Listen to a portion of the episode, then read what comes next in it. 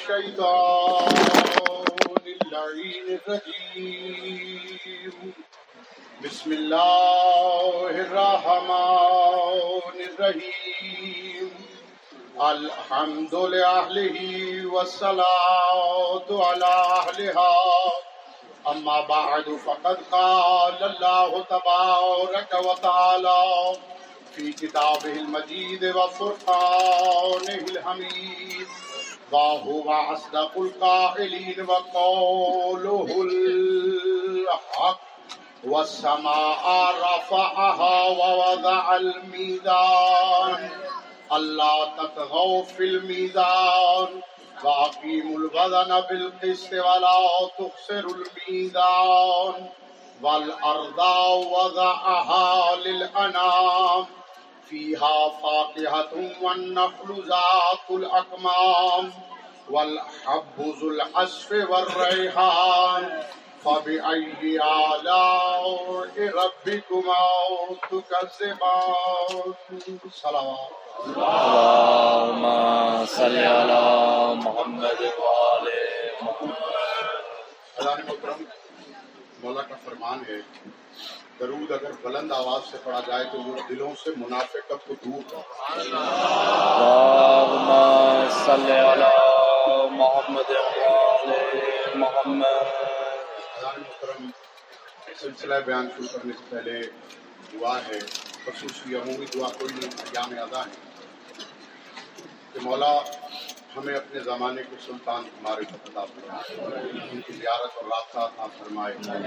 اور ہم یہ تمام غصہ و داری اپنے زمانے کی، اپنی حجت کی، اپنے سلطان کی خدمت میں پیش کرتے ہیں اور ان سے گزارش ہے کہ آپ آگے یہ ہماری عزاداری ہے، اپنی جدہ ماجدہ سیدات پیش فرمائیں صلوات اتنی بلند پڑے جتنی آل محمد سے محمد محترم جتنے میرے بچے جوان دوست ہیں پہلی تاریخ سے سورہ رحمان پر آپ کی خدمت میں گفتگو کر رہا ہوں۔ اور کل بھی سورہ رحمان کی تیسری آیت کے ذیل میں قابلات پیش کی۔ آج سورہ رحمان کی اگلی سات آیتوں پر گفتگو ہو رہی ہے۔ اس سے قبل کہ میں سورہ کی تفسیر آئمہ کے اقوال میں آپ کی خدمت پیش کروں، رسول خدا کا ایک فرمان ہے۔ رسول خدا فرماتے ہیں، لکل شعین عروس، ہر شے کے لیے ایک دلہن ہوتی ہے۔ وہ عروس القرآن سورت الرحمان اور جو سورہ رحمان ہے، یہ قرآن کی دلہن ہے۔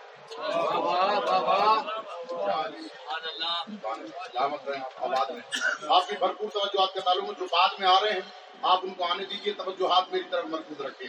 اس لیے کہ جو بھرپور پیغام میں آپ کی خدمت میں پیش کرنا چاہتا ہوں، وہ میں پھر پوری طرح آپ کی خدمت پیش نہیں کر سکوں۔ کیونکہ آپ کی توجہات دوسری طرف ہے سلوات پڑھیے مل کے باوجود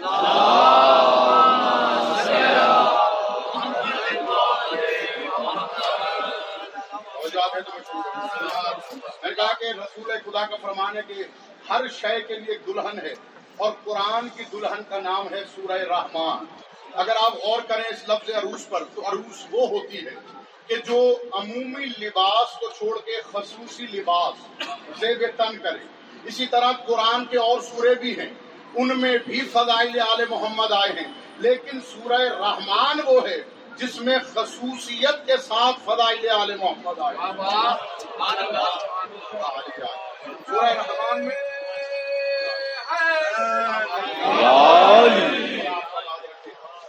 دیکھیے، جتنے بھی یہاں پہ بچے آتے ہیں، چھوٹے ماشاء اللہ بیٹھے ہیں، میں نے دیکھا بھرپور یہ عزاداری کرنے آئے ہیں، حسین کو رونے آئے ہیں، علی کی فضیلت سننے آئے ہیں۔ ہم ادائے حسینی کے دنوں میں جو علی کی فضیلت بیان کرتے ہیں وہ رسول اللہ صلی اللہ علیہ وآلہ وسلم کی ایک سنت پہ ایک حکم پہ عمل کرتے ہیں۔ کیونکہ حسنین کے نانا نے ہمیں حکم دیا ہے زینو مجالسکم بے ذکر علی اپنی مجلسوں کو زینت دو علی کے ذکر سے۔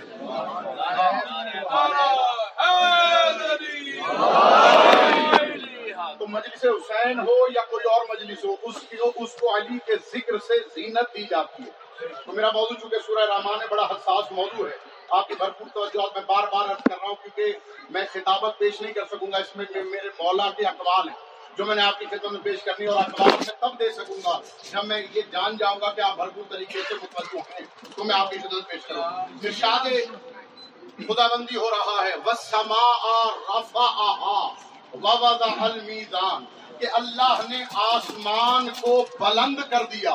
اور اس پر میزان کو وضع کر دیا۔ مولا سے قرآن کے وارث سے پوچھا گیا کہ مولا، اس آیت کا مطلب کیا ہے؟ امام نے فرمایا، آسمان سے مراد رسول اللہ ہے میزان سے مراد مولا علی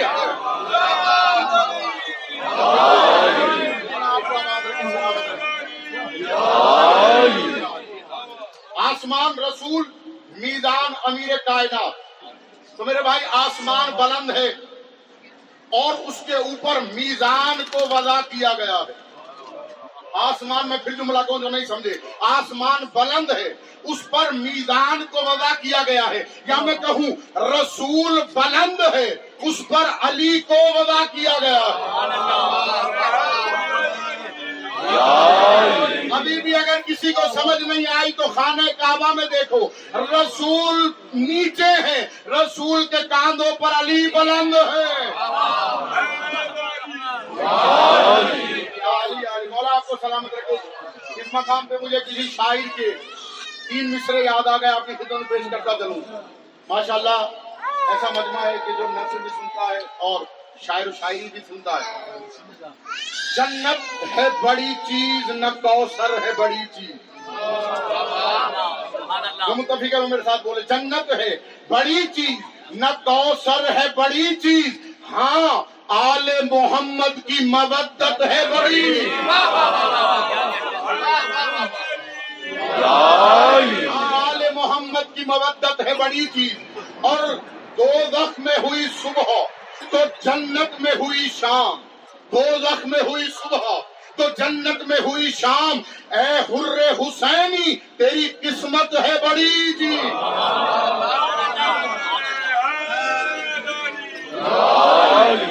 اے حر حسینی، تیری قسمت ہے بڑی چیز اور اب آئیے میں اپنے مقصد کی طرف آ گیا کہ جب پائے علی دوش نبی پر نظر آئے۔ جب پائے علی دوش نبی پر نظر آئے، کعبے میں ہوا غل کے امامت ہے بڑی۔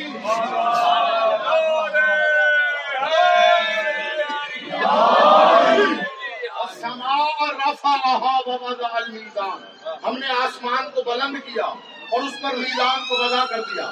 پھر فرمایا، اللہ تتغو فی المیزان۔ فرمایا کہ تم میزان کے معاملے میں تغاؤ نہ کرو۔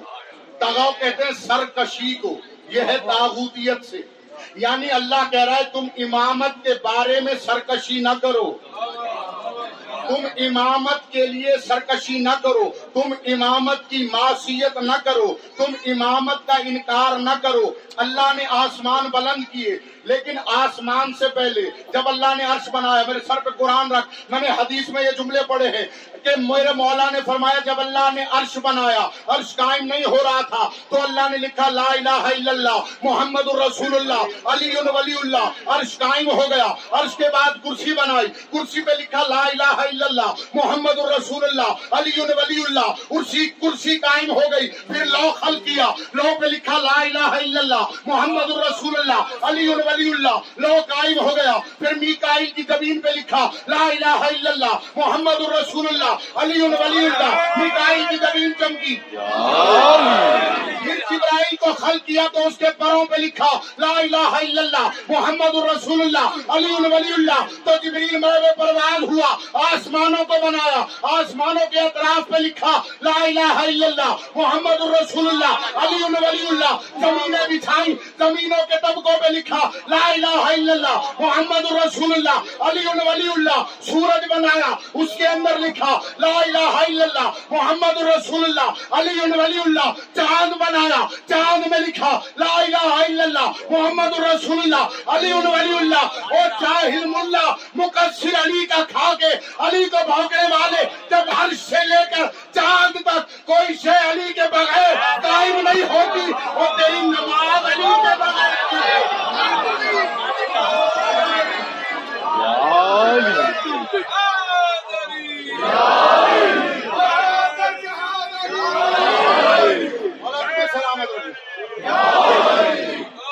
تو اللہ نے ہر شے اپنی طرف سے نہیں کہہ رہا۔ بہار انوار کی چھبیس نمبر جلد کے اندر۔ بڑی طویل حدیث ہے یہ میرے مولا کی جو جو شے خلق ہوئی۔ اس خلق شدہ شے پہ اللہ نے کیا کیا لکھا؟ اللہ اکبر۔ جو جو جو کچھ اب میں کیا فہرست بتاؤں تھوڑے سے وقت میں وقت محدود ہے۔ اور علی کا ذکر لا محدود ہے کیونکہ علی کا ذکر واقعی ایک ایسا ذکر ہے علی کا ذکر کرو نبی بھی راضی ہوتا ہے اللہ بھی راضی ہوتا ہے۔ اس لیے کہ نبی اور اللہ راضی کیوں ہوتے ہیں؟ کیونکہ کبھی رسول کہتا ہے علی مجھ جیسا ہے، کبھی اللہ کہتا ہے مجھ جیسا ہے۔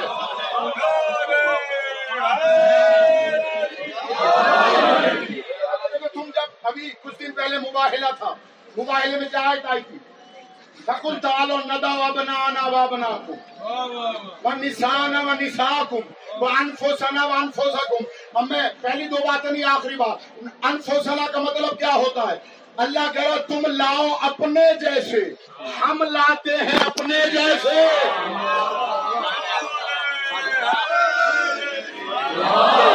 تو پھر کہنے والے تھے اللہ اور رسول، تو پھر آنا بھی تو اس کو چاہیے۔ جو ایک لمحے میں رسول بھی لگے، وہ بھی لگے۔ مولا آباد رکھے۔ دیکھو، جو جو آتے جا رہے ہو تو ماشاء اللہ پیچھے بیٹھ جائیں گے مولانا کو سلامت رکھے۔ میں دیکھتا ہوں بچے یہاں آتے ہیں تو کبھی بچے مجلس میں سو جاتے ہیں۔ بچے سو جاتے ہیں جب تھک کے ادا خانوں میں۔ بچے سو جاتے ہیں جب تھک کے ادا خانوں میں۔ اپنے پر کی انہیں جبریل ہوا دیتا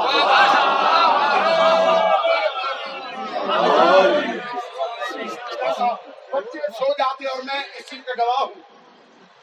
پتہ نہیں اب تو مجھے یاد ہی نہیں کتنی ہزاروں مجلسیں پڑھ چکا ہوں۔ لیکن جب مجلسوں میں جاتا ہوں، دیکھتا ہوں بچے سو رہے ہوتے ہیں اور ایسی اطمینان کی نیند سو رہے ہوتے ہیں۔ یا علی یا علی۔ تو ان کی نیند کو دیکھ کے مجھے صفین کی نیند یاد آ جاتی ہے۔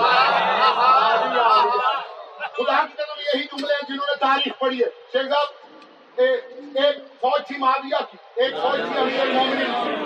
معاویہ کی فوج میں تمام رات تسبیحوں کی آوازیں آتی تھی نمازوں کی آوازیں۔ مولا کا لشکر سو رہا ہوتا تھا سیدھا۔ ایک بار تو مالک لشکر آئے، سیر کر رہے تھے۔ آئے علی، یہ عجیب بات ہے، کیا ہوا؟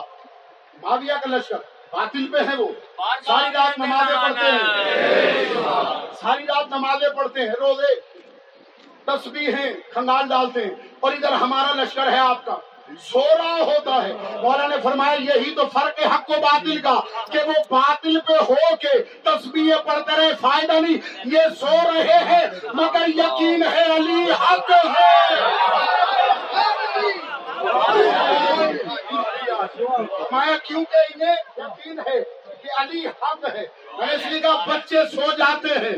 جب تھک کے ادا خانوں میں اپنے پر کی انہیں جبریل ہوا دیتے ہیں اور اپنے بچوں کو ہم پہ الزام ہے، ہم زبردستی یا حسین کراتے ہیں۔ ہم نہیں کراتے، ہم سے سنو کیسے بچے یا حسین کرتے ہیں کہ بچے سو جاتے ہیں۔ جب تھک کے ادا خانے میں اپنے پر کی انہیں جبریل ہوا دیتا ہے، اپنے بچوں کو سکھاتے نہیں۔ ماتم ہم لوگ، نام عباس کا خود ہاتھ اٹھا۔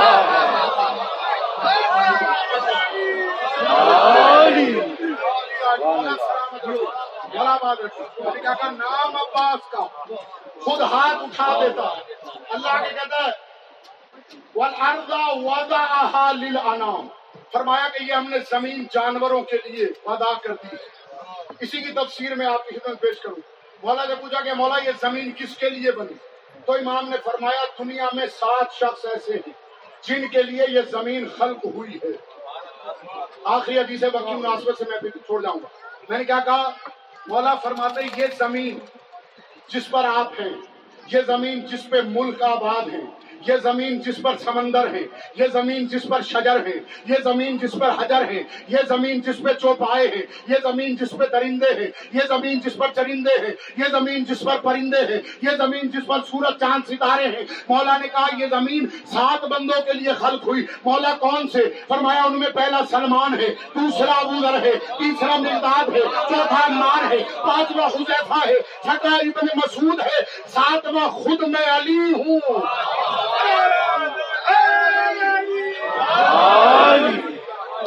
اس کا مطلب کیا ہے کہ زمین؟ اچھا مولا، یہ ان ساتوں کے لیے کیوں خلق ہوئی توجہ؟ آخری بات، میں آگے مسائل کی طرف۔ مولا، ان ساتوں کے لیے کیوں خلق ہوئی مولا نے فرمایا، میرے ساتھ یہ چھ ہی تھے جو سیدہ کے جنازے میں شامل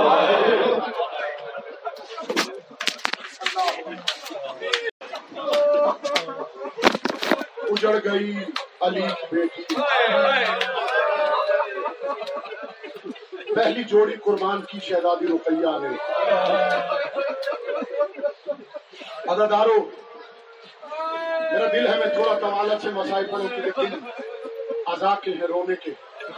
ادادارو دربار ہے ابن ریاض کا۔ دو معصوم سر آئے ابن ریاض اللہ میں اولاد والوں کے لیے اب کروں، میں اتنے سخت مسائل پڑھتا نہیں، لیکن میں کیا کروں؟ ادا کے دن ہے، اگر نہ پڑے تو میں ٹی وی کو جواب دے ہوں گا۔ ادادارو ایک شہزادے کی عمر ہے سات برس، ایک شہزادے کی عمر ہے آٹھ برس۔ ادادارو یہ سات آٹھ برس کے شہزادے۔ ادادارو ان کے ننے ننے سر جب ابن زیاد کے دربار میں آئے ہیں، ملعون کے سامنے جب لائے گئے ادادارو پتا ہے؟ ملعون کہتا ہے، ان کو ذرا دھو کے لایا جائے میری پہچان میں نہیں آ رہی ہے کن کے سر ہے۔ ادادارو کے سروں پہ دھو کے لایا گیا۔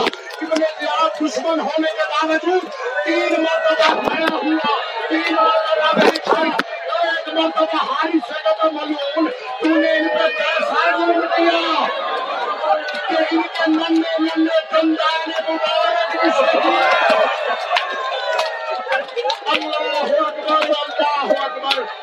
ادادار ابن زیاد ملعون کہتا ہے اے حارث اے حارث، جب یہ پہلی مرتبہ مسلم کے ساتھ آئے تھے، تو میں نے دیکھا تھا، چاند کا نور بھی شرما رہا تھا۔ لیکن آج اتنے تماچوں کے نشان ہیں۔ اللہ اکبر۔ حجر کبیر اللہ، میرے ہاتھ جڑے شہزادی آپ کو اس کا دے دیں گے ادادار و جملے یہ ہے ایک مرتبہ ابن زیاد نے حارث سے کہا، حارث، یہ بتاؤ، کیا ان بچوں نے وقت شہادت تجھ سے کچھ کہا تھا؟ حارث کہتا ہاں کہا تھا۔ کیا کہا تھا؟ انہوں نے کہا تھا، اے حارث، ہمیں بازار میں لے جا کر فروخت کر دے۔ میں قربان جاؤں شہزادے کی مظلومی کے۔ لیکن حارث کہتا میں نہیں مانا۔ کوئی اور بات۔ کہا ہاں انہوں نے ہمیں کہا تھا کہ تو ابن زیاد کے پاس ہمیں زندہ لے چل۔ لیکن میں نہ مانا۔ میں نے ان کو ظلم و جور سے قتل کیا۔ تو یہ شہزادے کہتے تھے، اے اللہ ہمارے اور اس ملعون کے درمیان تو حاکم ہے فیصلہ کرنے والا ہے اللہ تعالی ایک مرتبہ ابن زیاد نے دربار میں نظر کی ایک مقاتل نامی شخص نظر آیا ابن زیاد کہتا ہے مقاتل میں جانتا ہوں تو آل محمد کو دوست رکھتا ہے اس ملعون کو لے جا کے ویسے ہی قتل کر جس طرح اس نے مسلم کے یتیموں کو قتل کیا ادادارو بات طویل ہے میں آگے چلتا ہوں ادادارو قتل کیا بچوں کے ننے سر لے آ کر اسی دریا کے کنارے آیا، جہاں بچوں کے ننے ننے لاشیں تھے ادادارو جیسے ہی سروں کو دریا میں رکھا ننے ننے سر لاشوں سے جڑے اللہ اکبر اداداروں کو سورج کر رہا شہزادوں کی لاشیں دریا میں تیرتی رہی۔ اداداروں کبھی کربلا کو تلاش کرتی ہوئی ایک مرتبہ مقام مسیت میں آئی اداداروں مسیب مسیب ایک گاؤں کا سرگم تھا اداداروں نے اپنی زمین کو رات کے وقت پانی دے رہا تھا پانی دیتے ہوئے کیا دیکھتا ہے کہ دو چاند نہر میں نمودار ہے جنوں کے رونے کی آوازیں ہیں۔ اداکاروں یہ کہتا ہے مسیب روایت کرتا ہے، ایک بی بی بھر کا بوجھ نہر کے کنارے قائم کر رہی تھی۔ ایک میرے اونٹ کا پیٹ بھی زمین سے لگا اللہ اکبر۔ سیدہ آپ سے راضی ہو پوچھا کر رہے ہو میرے مولا مسلم سے راضی حسین